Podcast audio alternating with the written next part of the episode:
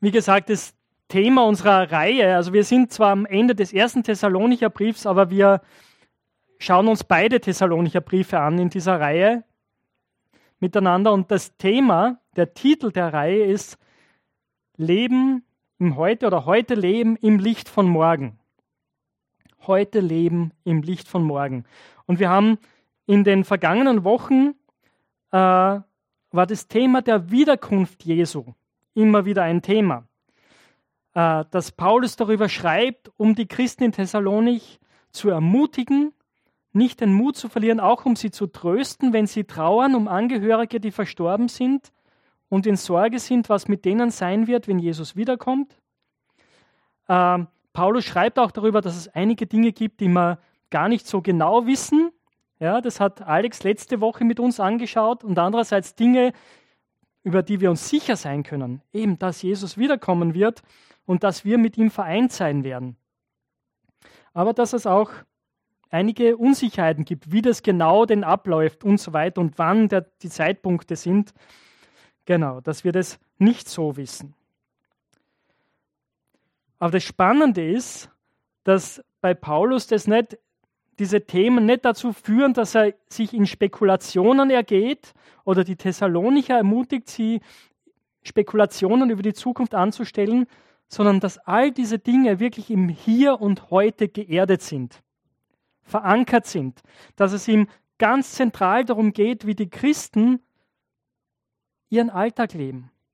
Und so beendet er diesen Brief mit diesen Versen, die wir uns heute anschauen, die sehr, sehr praktisch sind. Und ich lese uns den Text vor. Ich verwende heute mal die Elberfeld-Übersetzung.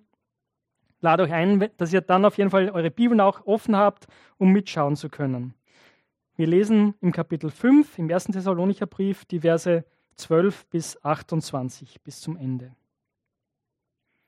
1. Thessalonicher 5, ab Vers 12.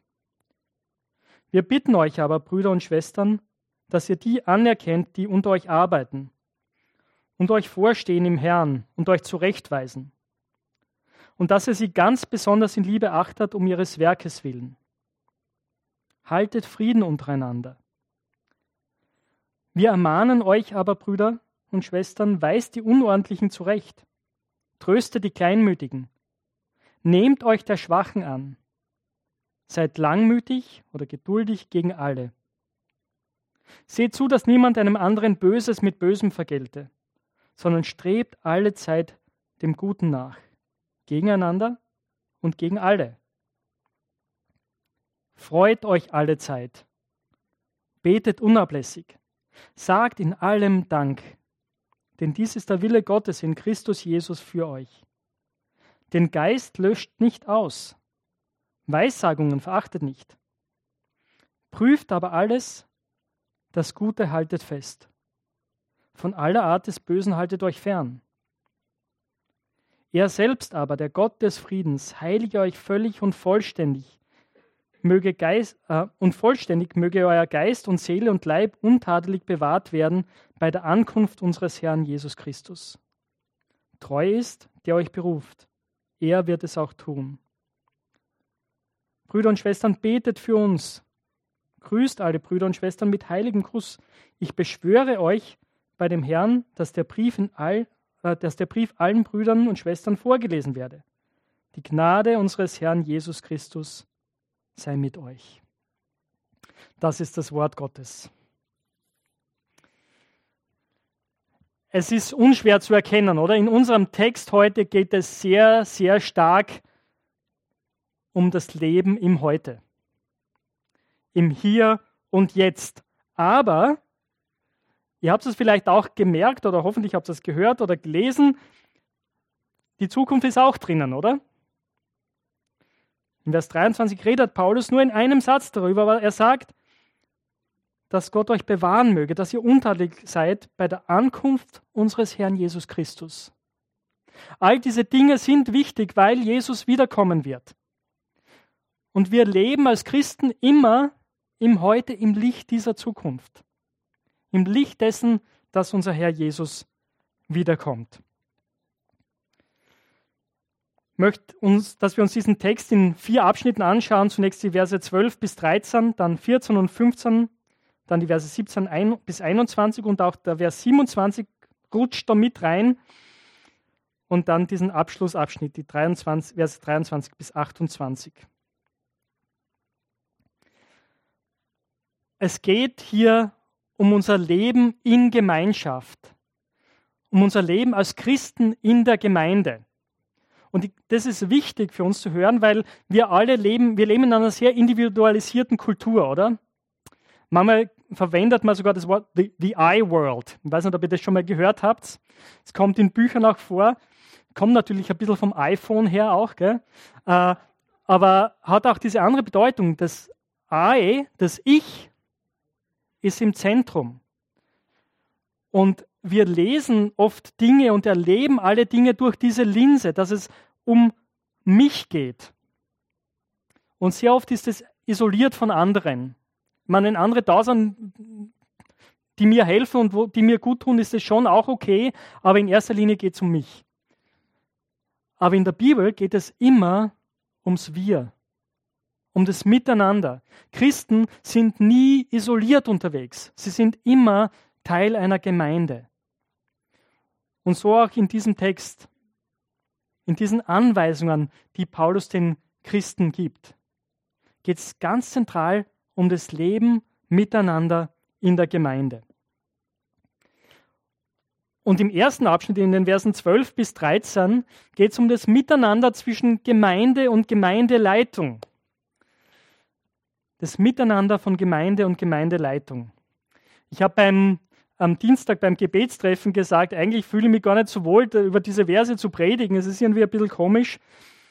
Wenn ich euch als Pastor sage, behandelt es mich gut, so ungefähr. Also wenn das rüberkommt. Aber ich wurde dann ermutigt vom Gerd, der gesagt hat, ja, es geht ja aber nicht nur um dich. Es sind ja mehr Leute in der Gemeinde, die Verantwortung haben. Du bist ja nicht nur eine One-Man-Show. Ja? Und das stimmt und das ist wichtig. Weil es gibt, wenn wir in die Kirchengeschichte schauen oder auch überhaupt in die Gemeindelandschaft so querbeet, es gibt zwei Extreme, denke ich, die nicht gut sind, oder? Es gibt das eine Extrem, wo man sagen könnte, das ist, der Pastor ist alles. Der Klerus ist wichtig. Das ist, wo die ganze Verantwortung liegt. Und das gibt es in verschiedenen Kirchen. Natürlich fallen euch vielleicht die großen Kirchen ein, wo das ganz klar ist. Ja, der Pfarrer ist wichtig und die Bischöfe, gell, das ist die Kirchenleitung. Aber es gibt es auch in Freikirchen. Es gibt Gemeinden, wo ja, der Pastor oder die Leitung alles ist. Und die Gemeinde sind mehr oder weniger Zuschauer.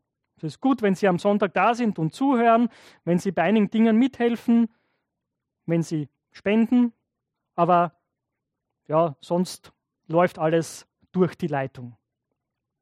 Das wäre das eine Extrem.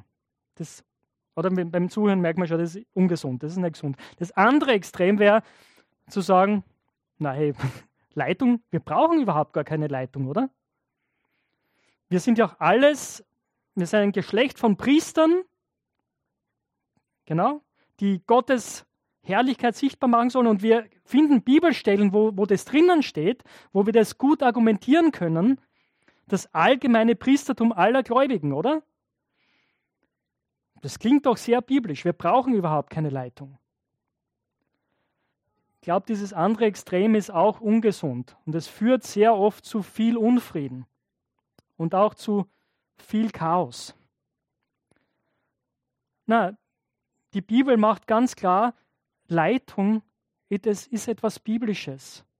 Es ist gut, dass eine Gemeinde Leiter hat, von Gott berufene Leiter, Leute, die bewährt sind im Glauben, denen Verantwortung übertragen ist und die sich einsetzen für die Gemeinde, die sie leiten. Und hier in unseren beiden Versen geht es jetzt um das Miteinander und das ist gut, wenn wir uns das jetzt noch genauer anschauen. Schauen wir uns zunächst an, was über die Leitung gesagt wird, über die Menschen, die leiten, die in der Gemeinde vorstehen. Es sind drei Dinge letzten Endes, die Paulus in diesen Versen über sie sagt. Er sagt, diejenigen, die unter euch arbeiten, und euch vorstehen im Herrn und euch zurechtweisen. Drei Dinge, die diese Gruppe von Leuten beschreiben. Und das sind drei wichtige Punkte, weil in einer Gemeindeleitung zu arbeiten, und einige von euch sitzen hier und ihr wart früher aktiv als Älteste in Gemeindeleitungsdiensten und ihr wisst, was das bedeutet. Oder es ist Arbeit. Manchmal ist es echt harte Knochenarbeit. Das Problem daran ist oft, dass man vieles daran gar nicht sieht. Vieles daran hat mit Gebet zu tun, damit Lasten zu tragen. Manchmal sind es Dinge, die von außen gar nicht so gesehen werden. Ja, und manchmal fragt sich die Gemeinde vielleicht, ja, was macht der Ewald oder was machen die Ältesten so die ganze Zeit? Ja? Es gibt die Gefahr, das muss man auch offen sagen, es gibt die Gefahr, für Pastoren faul zu sein. Dinge gleiten zu lassen, zu sagen, ja, es reicht wenn ich am Sonntag da bin und alles andere ist nicht wichtig. Diese Gefahr gibt es tatsächlich und das sieht man auch immer wieder. Aber für Leiter, die ihre Aufgabe ernst nehmen, ist es harte Arbeit. Es bedeutet, für die Gemeinde zu beten, für Menschen da zu sein, in Menschen zu investieren, eben Predigten vorzubereiten, Hauskreise vorzubereiten, in Notfällen da zu sein. Und ihr kennt mich, ihr wisst, ich bin nicht perfekt, wir in der Gemeindeleitung sind nicht perfekt, aber das ist so zumindest unser Ansporn. Wir wollen uns einsetzen, wir wollen arbeiten. Und dieser Einsatz, der kostet auch was. Das Wort, das Paulus hier verwendet, ist ein Wort, das verwendet wird für harte körperliche Arbeit. Und natürlich eben, das ist nicht harte körperliche Arbeit, was die Leitung macht, aber es kostet auch. Es ist anstrengend. Das ist das Erste, die unter euch arbeiten. Das Zweite ist die euch vorstehen im Herrn. Das ist so ein autoritativer Begriff, oder? Und vielleicht gehen bei dir da gleich die Alarmglocken an. Ja? Aha, das sind die anschaffen. Das sind die sagen, wo es lang geht, die herrschen über die anderen. Und wenn wir das hören und lesen, ist es so wichtig, dass wir im Kopf haben und dass wir uns daran erinnern, vor allem, dass wir uns als Leiter auch daran erinnern, was Jesus über Leitung gesagt hat. In Markus 10, Vers 42 lesen wir das vor allem, und auch an anderen Stellen, aber Markus 10, Vers 42 heißt, der Erste unter euch sein will, sei der Diener von allen. Das bedeutet, Leitung ist vor allem Dienst. Leitung bedeutet vor allem auch nicht, es geht um mich und es geht darum, dass die anderen das tun, was ich will, sondern dass ich den anderen diene. Leiter in der Gemeinde sind Diener der Gemeinde. Den Leitern in der Gemeinde geht es um die Gemeinde, um das Miteinander, um die Einzelnen und um die Gemeinschaft. Das ist so wichtig, dass wir uns daran erinnern. Aber sie sind auch die der Gemeinde, eben mit dem Wissen im Hintergrund und mit der Haltung, ja, sind sie die der Gemeinde vorstehen. Die Verantwortung für die Gemeinde haben. Die auch eine Richtung vorgeben. Das ist ihre Aufgabe. Auch die Gemeinde zu schützen. Ja, das gehört auch damit dazu. Vor Gefahren von innen und von außen. Die Aufgabe der Gemeindeleitung ist, darauf zu achten, dass die Gemeinde in eine gesunde Richtung wächst. Und das hat natürlich damit zu tun, dass wir miteinander das Wort Gottes aufschlagen, dass wir darauf achten, dass das, was hier gepredigt wird, von mir und von allen anderen, wirklich aus der Bibel rauskommt und nicht meine großartigen Gedanken sind. Es hat damit zu tun, dass wir auch darauf achten, wenn manchmal so ganz spannende Strömungen von außen reinkommen, dass wir schauen, hey, entspricht es dem Wort Gottes? Ist es gesund? Hilft es dem Wachstum oder ist es schädlich? Und es hat auch damit zu tun, dass man manchmal auf andere zugehen muss und sie zurechtweisen muss, wie Paulus das hier sagt. Das ist die dritte Aufgabe. Aber zurechtweisen ist ein sehr, sehr negatives Wort, oder, für uns. Aber manchmal brauchen wir das. Manchmal brauchen wir eine Kurskorrektur, oder? Manchmal brauchen wir jemanden, der in unser Leben reinspricht, der Wahrheit in Liebe reinspricht.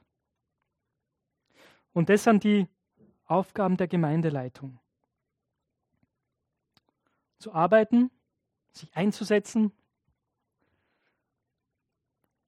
der Gemeinde vorzustehen, sie zu leiten, sie zu beschützen und auch zurechtzuweisen. Also das ist die Seite der Leitung einmal. Kommen wir zur anderen Seite, zur Gemeinde. Wir bitten euch aber, Brüder und Schwestern, dass ihr die anerkennt, die bei euch arbeiten. Wir können auch sagen, respektiert. Hier steht nicht, dass ihr euch widerspruchslos unterwerft oder dass ihr sie anhimmelt. Nein, sondern dass ihr ihnen mit Respekt begegnet. Dass ihr das achtet, was sie tun. Das ist das, worum es geht. Um ein gutes, respektvolles Miteinander, oder? Das ist super. Das ist das, was wir brauchen. Und das ist das, was wir in unseren Gemeinden und in unserer Gesellschaft oft so wenig erleben, oder? Meistens ist es ein Gegeneinander, oder? Die da oben und wir hier unten. Das ist so das Verständnis, den wir haben. Und natürlich wollen die da oben nicht das, was gut ist für uns hier unten. Das kennen wir aus dem Alltag, oder? Und das bringen wir auch mit hier rein. Und ganz ehrlich, sehr oft ist es auch in mir drinnen. Aber es geht um einen respektvollen Umgang miteinander. Dass wir miteinander an einem Strang ziehen. Das Zweite ist, dass ihr sie ganz besonders in Liebe achtet, um ihres Werkes willen. Lasst euch das gesagt sein von mir als Pastor. Es tut mir so gut, wenn Geschwister auf mich zukommen und sagen, hey, es ist schön, dass du da bist. Wir sind vielleicht nicht in allem einer Meinung, aber ich schätze dich. Das tut Leuten, die in der Leitung sind, so gut, wenn wir merken, wir werden geliebt von euch. Von euch sage ich jetzt.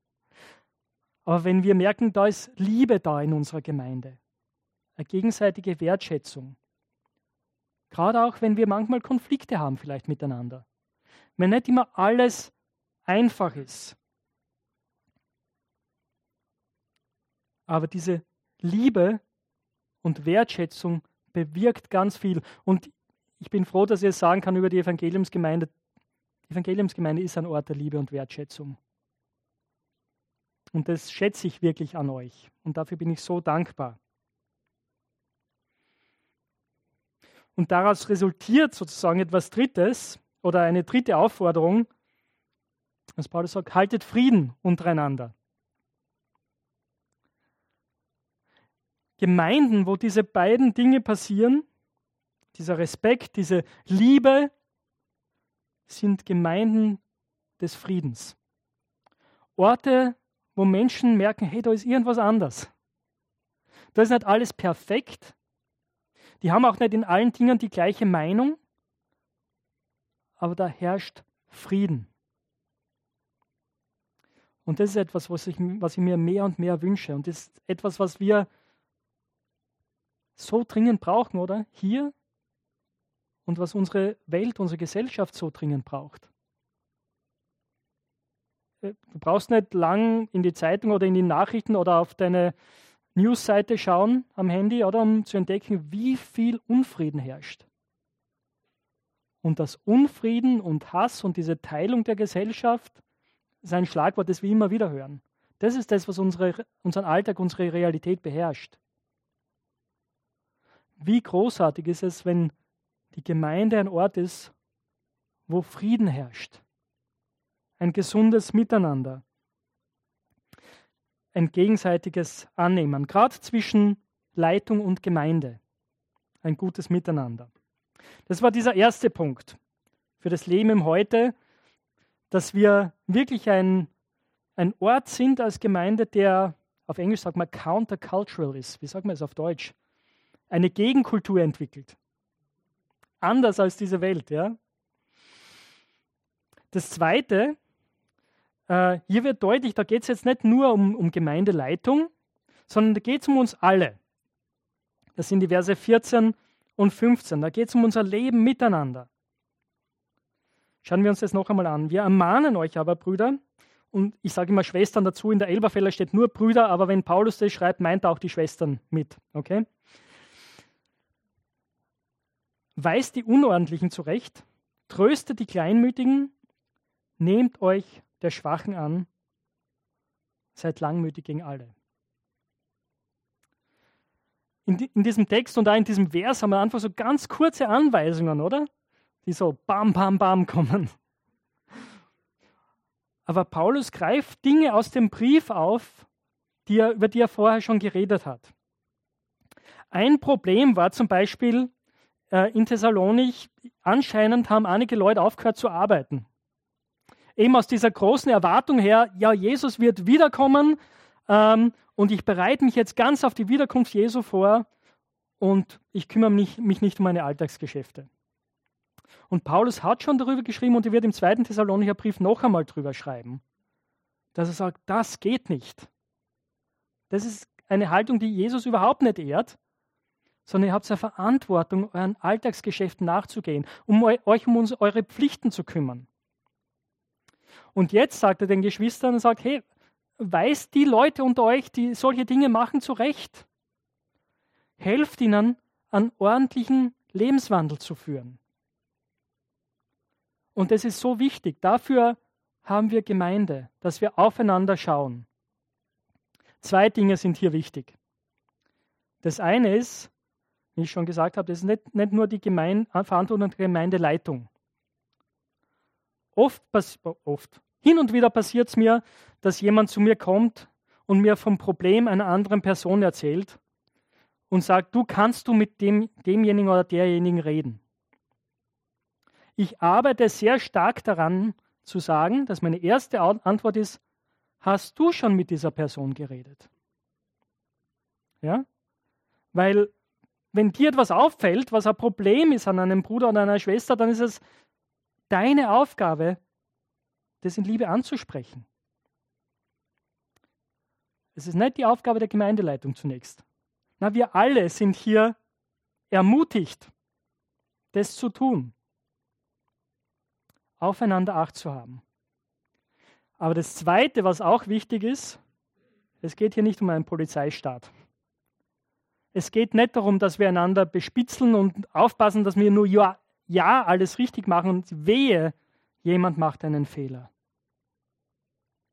Na, es geht darum, einander zu ermutigen, Jesus nachzufolgen, Jesus ähnlicher zu werden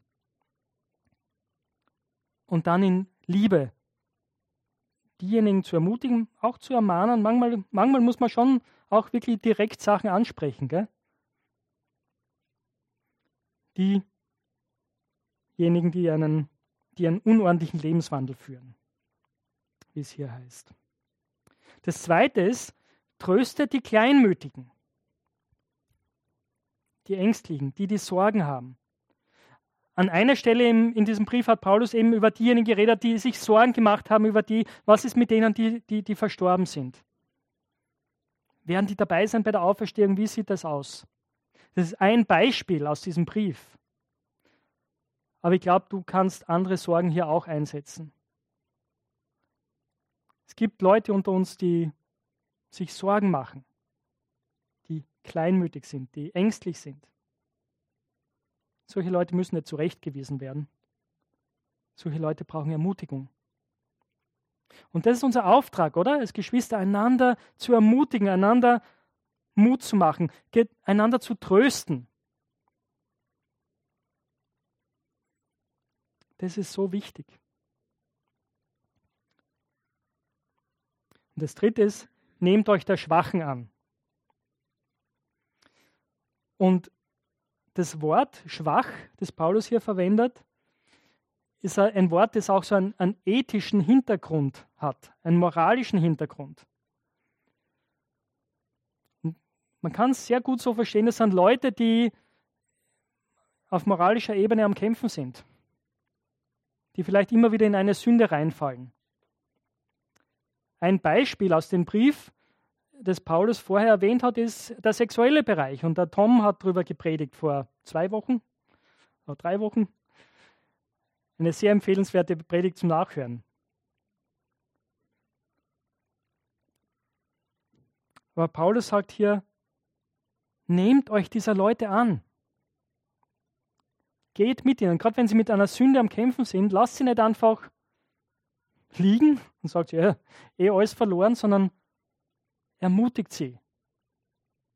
Betet mit ihnen. Ermutigt sie, dran zu bleiben.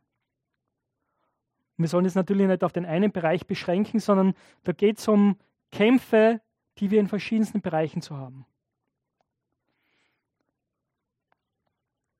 Aber unsere Aufgabe als Gemeinde ist, dass wir uns umeinander kümmern. Dass wir in unser Leben reinsprechen, einander ermahnen, wo wir es brauchen, einander trösten, dort, wo wir es brauchen und vor allem einander mitnehmen, uns umeinander zu kümmern. Und was dabei wichtig ist, ist, dass wir miteinander Geduld haben. Das ist manchmal schwierig, oder? Vor allem, wenn du etwas verstanden hast oder wenn du eine feste Meinung hast, und du merkst, der andere checkt es noch immer nicht, obwohl du das schon so oft erklärt hast. Da ist es manchmal schwierig, geduldig zu sein, oder? Aber dazu ermahnt uns Paulus. Er sagt, seid geduldig gegen die sich Mühe geben. Nein, oder? Seid langmütig gegen alle. Auch die schwierig sind. Auch die dich ärgern. Auch die, wo du denkst, ja, der Herr möge sie segnen, aber wäre ganz okay, wenn sie in einer anderen Gemeinde wären. Seid langmütig, seid geduldig gegen alle. Warum? Weil der Herr mit dir geduldig ist. Weil er dich nicht aufgibt. Das schreibt Paulus übrigens dann später. In Vers 24, treu ist der, der euch beruft. Er wird es auch tun. Er arbeitet an uns, er bewahrt uns, er ist mit uns unterwegs. Er ist geduldig mit uns. Und deswegen sollen wir auch geduldig miteinander sein. So, jetzt kommen wir zu dem nächsten Abschnitt, den die Kim schon aufgegriffen hat und ein paar Verse daraus vorgelesen hat. Und das ist ein ganz spannender Abschnitt. Freut euch alle Zeit, betet unablässig, sagt in allem Dank, denn dies ist der Wille Gottes in Christus Jesus für euch. Den Geist löscht nicht aus, Weissagungen verachtet nicht, prüft aber alles, das Gute haltet fest, von aller Art des Bösen haltet euch fern. Und ich nehme den Vers 27 auch noch rein und ich werde gleich erklären, warum. Ich beschwöre euch bei dem Herrn, dass der Brief allen Brüdern vorgelesen werde. All diese Dinge sind wichtige Dinge für jeden von uns als Einzelne. Aber ich glaube, wir versäumen was, wenn wir die nur sehr individualistisch lesen. Also wenn wir nur lesen, Paulus schreibt hier für mich, Ewald, ich soll mich alle Zeit freuen, ich soll unablässig beten. Ja? Freude und Gebet sind gut und wichtig für mich, aber was spannend ist an diesen Anweisungen, die sind alle im Plural, alle an die gesamte Gemeinde. Und was wahrscheinlich Paulus hier auch macht, ist, dass er sie noch einmal daran erinnert, wie ihr Gottesdienst ausschauen soll, wie es sein soll, wenn sie miteinander zusammen Gottesdienst feiern, wenn sie als Gemeinde zusammenkommen. Was sind Elemente, die da drin sein müssen? Und das Erste ist, dass sie sich alle Zeit freuen sollen, oder? Freut euch alle Zeit. Und wir haben es vor der Predigt angesprochen, es gibt Zeiten, wo unser Leben hart ist, wo wir trauern, Und das ist richtig. Und wir sollen auch Seite an Seite gehen, durch die Trauer hindurch. Gell? Was aber auch wahr ist, wenn wir als Gemeinde zusammenkommen, gibt es immer Grund zur Freude. Wegen des Evangeliums. Wegen dem, wer Gott ist und was er getan hat. Dass er Jesus gesandt hat, damit wir Rettung haben. Damit wir Kinder Gottes sein können. Also ein Element unseres Gottesdienstes, und das haben wir mit dem zweiten Lied gemacht, gell? Freut euch alle Zeit. Das gehört dazu, wenn wir als Christen zusammenkommen, dass wir uns über Gott freuen, dass wir ihm zujubeln, ihn anbeten. Das zweite ist, betet unablässig. Das Gebet und die Fürbitte gehören dazu im Gottesdienst. Weil wir wissen, wer Gott ist und dass er derjenige ist, der wirklich Dinge ändern kann, beten wir als Christen miteinander. Wir bringen unsere Anliegen zu Gott, wir bringen geliebte Menschen zu Gott. Wir beten auch für unsere Regierung und für unser Land, dass Gott wirkt. Betet unablässig.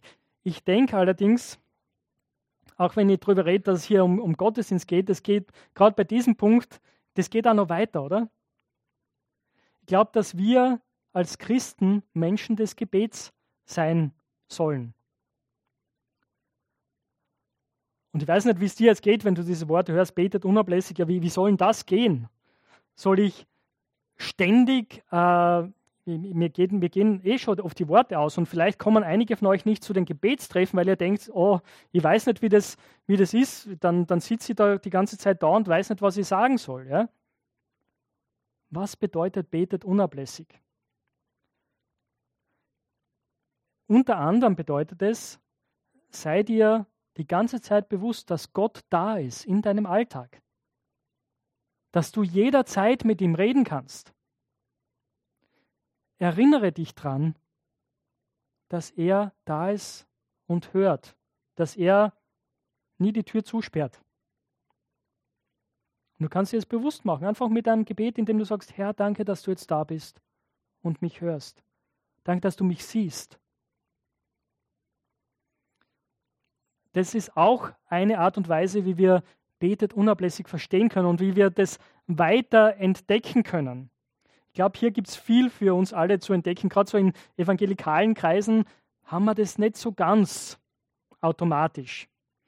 Aber die Predigtreihe, die wir kommende Woche fortführen, wo es darum geht, solche geistlichen Disziplinen, klingt so ein bisschen, diese Praktiken, die Jesus uns beigebracht hat zu lernen, da werden wir mehr und mehr entdecken, wie wir das entwickeln können. Auch so eine Haltung des unablässigen Gebetes.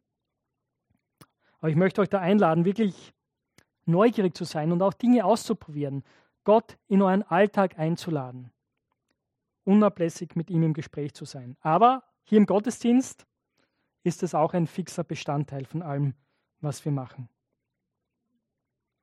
Ebenso sagt in allem Dank. Und die Formulierung ist wichtig, denke ich. Manche Übersetzungen übersetzen, dankt Gott für alles. Und ich glaube, das ist ein bisschen problematisch. Ich glaube, es gibt tatsächlich Dinge, für die wir Gott nicht danken können und auch nicht danken sollen. Für furchtbare Dinge, die auf dieser Welt passieren, die Menschen anderen Menschen antun. Ich glaube, es ist unbarmherzig. Und ich habe das auch schon erlebt, dass Leute dann zu anderen Christen sagen, ja, du musst Gott dafür danken. Das ist furchtbar. Aber in allen Dingen können wir Gott danken. Ich möchte euch ein Beispiel geben. Ich war vor 2 Wochen jetzt schon in England. Wir hatten ein Team-Meeting von Langham und ein Bruder aus dem Team, er kommt aus der Karibik, aus Guyana und er ist echt ein sehr ein Mann, der im Frieden ruht, auch ein sehr lustiger Mann und der hat dann mit uns einfach in der Zeit geteilt, der Esmond, dass seine Frau hat eine sehr, sehr schwere Krankheit. Und er hat uns mit reingenommen und wir haben dann nachher auch dafür gebetet. Und an einer Stelle hat er gesagt, es gibt immer mehr Gründe, Gott zu danken, als zu klagen. Und das hat mich echt gepackt, dass einfach zu hören, dass er nicht blind ist für seine Lebensrealität und dass es da echt Kämpfe gibt, aber dass er sagt, es gibt immer mehr Gründe, Gott zu danken, als Gründe zu klagen. Es ist gut, sich das zu merken. Warum können wir Gott danken, wenn das der einzige Grund ist, hey, ist der genug? Denn dies ist der Wille Gottes in Christus Jesus für euch. Und dann die Verse 19 bis 20 sind spannend, oder? Den Geist löscht nicht aus, Weissagungen verachtet nicht, prüft aber alles, das Gute haltet fest. Löscht den Geist nicht aus, dämpft den Geist nicht. Das ist ein Bild, oder, wie für ein Feuer, das gedämpft wird, oder auch wie ein Licht, das ausgelöscht wird. Und Paulus erinnert die Thessalonicher daran, dass sie das nicht tun sollen. Vielleicht waren die Thessalonicher eine typisch evangelikale Gemeinde, die da dieses Problem hatte. Das ist jetzt ein bisschen gemein, wenn ich das so gesagt habe. Aber manchmal, oder? Wir evangelikale Gemeinden sind nicht so sehr für das Wirken des Geistes bekannt. Da sind eher mehr unsere Geschwister in den charismatischen Gemeinden zuständig manchmal. Aber es ist wichtig, Vers 27 zum Beispiel sagt Paulus, ich beschwöre euch bei dem Herrn, dass der Brief allen Brüdern vorgelesen werde. Also der Brief, den er schreibt hier den Thessalonichern, Paulus geht davon aus, also das ist von Gott inspiriert. Und der Heilige Geist wirkt durch diesen Brief und er soll vorgelesen werden. Okay? Das ist eine Art, wie der Heilige Geist wirkt. Das ist aber nicht die einzige Art. Na, Paulus will, dass die Gemeinde in Thessalonicher ein Ort ist, wo der Heilige Geist wirken kann. Und manchmal ist es ein bisschen, eben, der Heilige Geist lässt sich nicht so kontrollieren, oder? Und das ist manchmal ein bisschen unbequem und die Gefahr ist dann, dass man sagt, na, das ist unangenehm und das wollen wir jetzt gar nicht haben. Aber Paulus ermutigt die Gemeinde, das zuzulassen. Er redet hier über Weissagungen, über prophetische Rede und sagt ihnen, verachtet das nicht. Also wir haben schon gesehen, Vers 27 redet über das geschriebene Wort, das vom Heiligen Geist inspiriert ist, das vorgelesen werden soll. Das wir jetzt haben als Neues Testament und Altes Testament. Und die Thessalonicher hatten schon diesen Brauch, dass sie die Schriften des Alten Testamentes vorgelesen haben. Und jetzt sagt Paulus, genauso soll dieser Brief vorgelesen werden. Aber dann gibt es noch diese anderen Aussprüche, prophetische Rede. Vielleicht spontan inspiriert vom Heiligen Geist. Und Paulus sagt, verachtet das nicht. Und es kann sein, dass zum einen hier Predigt gemeint ist, so wie wir es hier jetzt machen, aber es ist, glaube ich, auch mehr das, dass Leute in der Gemeinde wirklich einen Eindruck kriegen vom Heiligen Geist und merken, oh, ich denke, das ist etwas, was ich jetzt hier weitergeben soll. Und es kann sehr spontan passieren oder es kann einfach über längere Zeit in einem wachsen. Und die Gemeinde soll ein Ort sein, wo das möglich ist. Und ich merke, wir als Gemeinde, so wenn es um Sonntagsgottesdienst geht, da sind wir noch am Arbeiten dran, wie wir das gut ermöglichen, oder? Ich glaube, ein Beispiel ein bisschen war das Zeugnis, der Bericht von der Olympia, wo sie einerseits aus ihrem Leben erzählt hat und andererseits uns auch weitergegeben hat, wo sie denkt, ja, das ist wichtig für uns alle, dass wir an Gott dranbleiben, dass wir ihm vertrauen, auch in sehr schweren Zeiten. Das Wichtige an diesen Dingen ist, einerseits, dass wir sie nicht dämpfen, nicht auslöschen, aber andererseits auch, dass wir Dinge prüfen. Prüft alles. Und Paulus meint jetzt hier nicht, dass man automatisch so mit einer ganz kritischen Haltung da sitzt, gell? Na, zunächst einmal sollen wir diese Dinge zulassen und offen dafür sein. Offen für die Möglichkeit, dass Gott zu uns redet. Durch das, was diese Person unter dem Eindruck des Wirken des Heiligen Geistes weitergibt. Wir sollen zuhören und dann sollen wir es prüfen.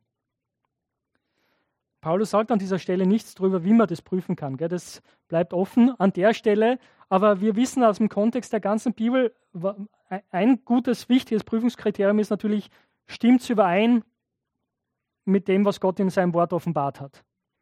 Das ist ganz wichtig.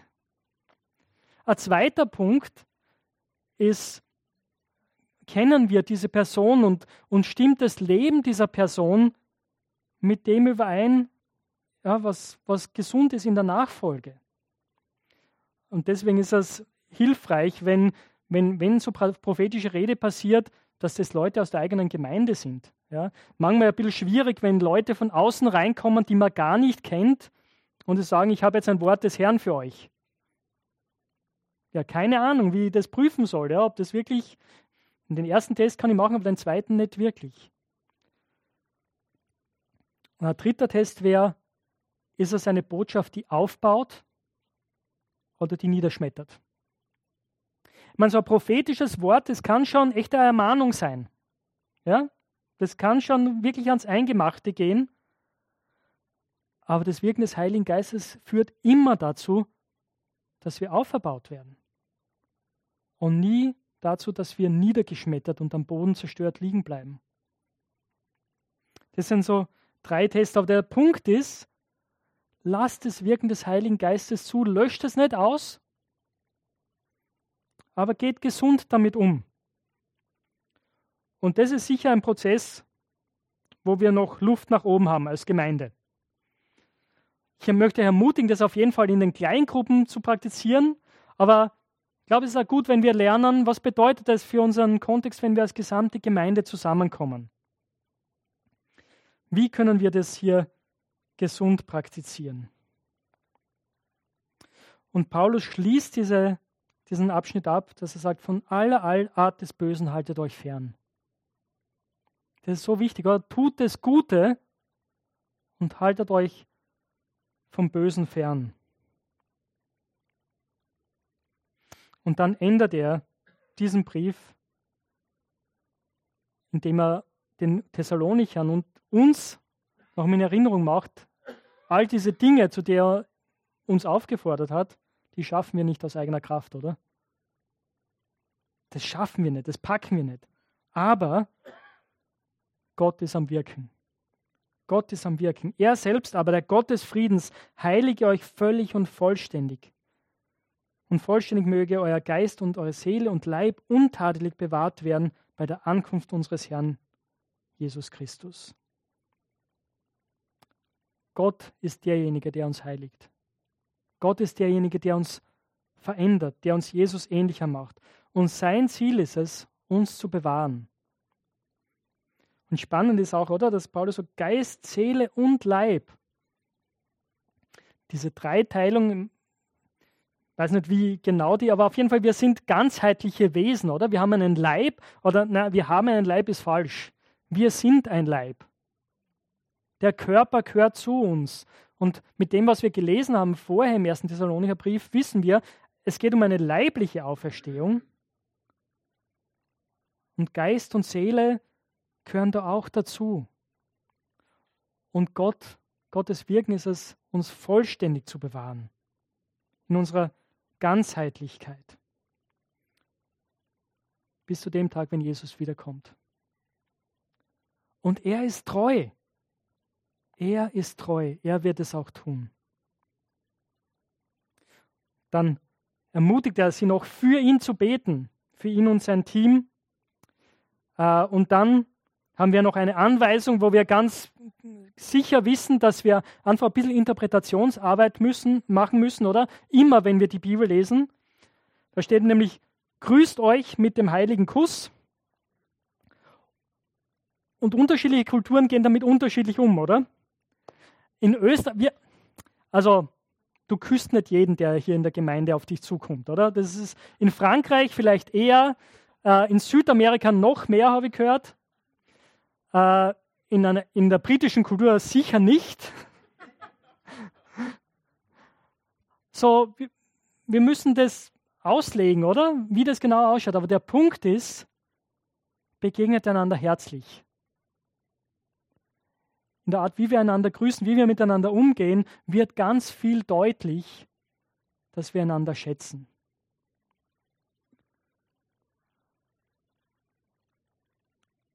Vers 27 haben wir uns bereits angeschaut und er ändert damit: die Gnade unseres Herrn Jesus Christus sei mit euch.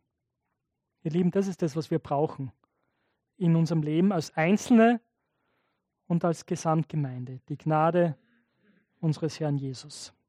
Ich möchte mit uns beten und dann werden wir auf das Wort Gottes reagieren mit unseren Liedern.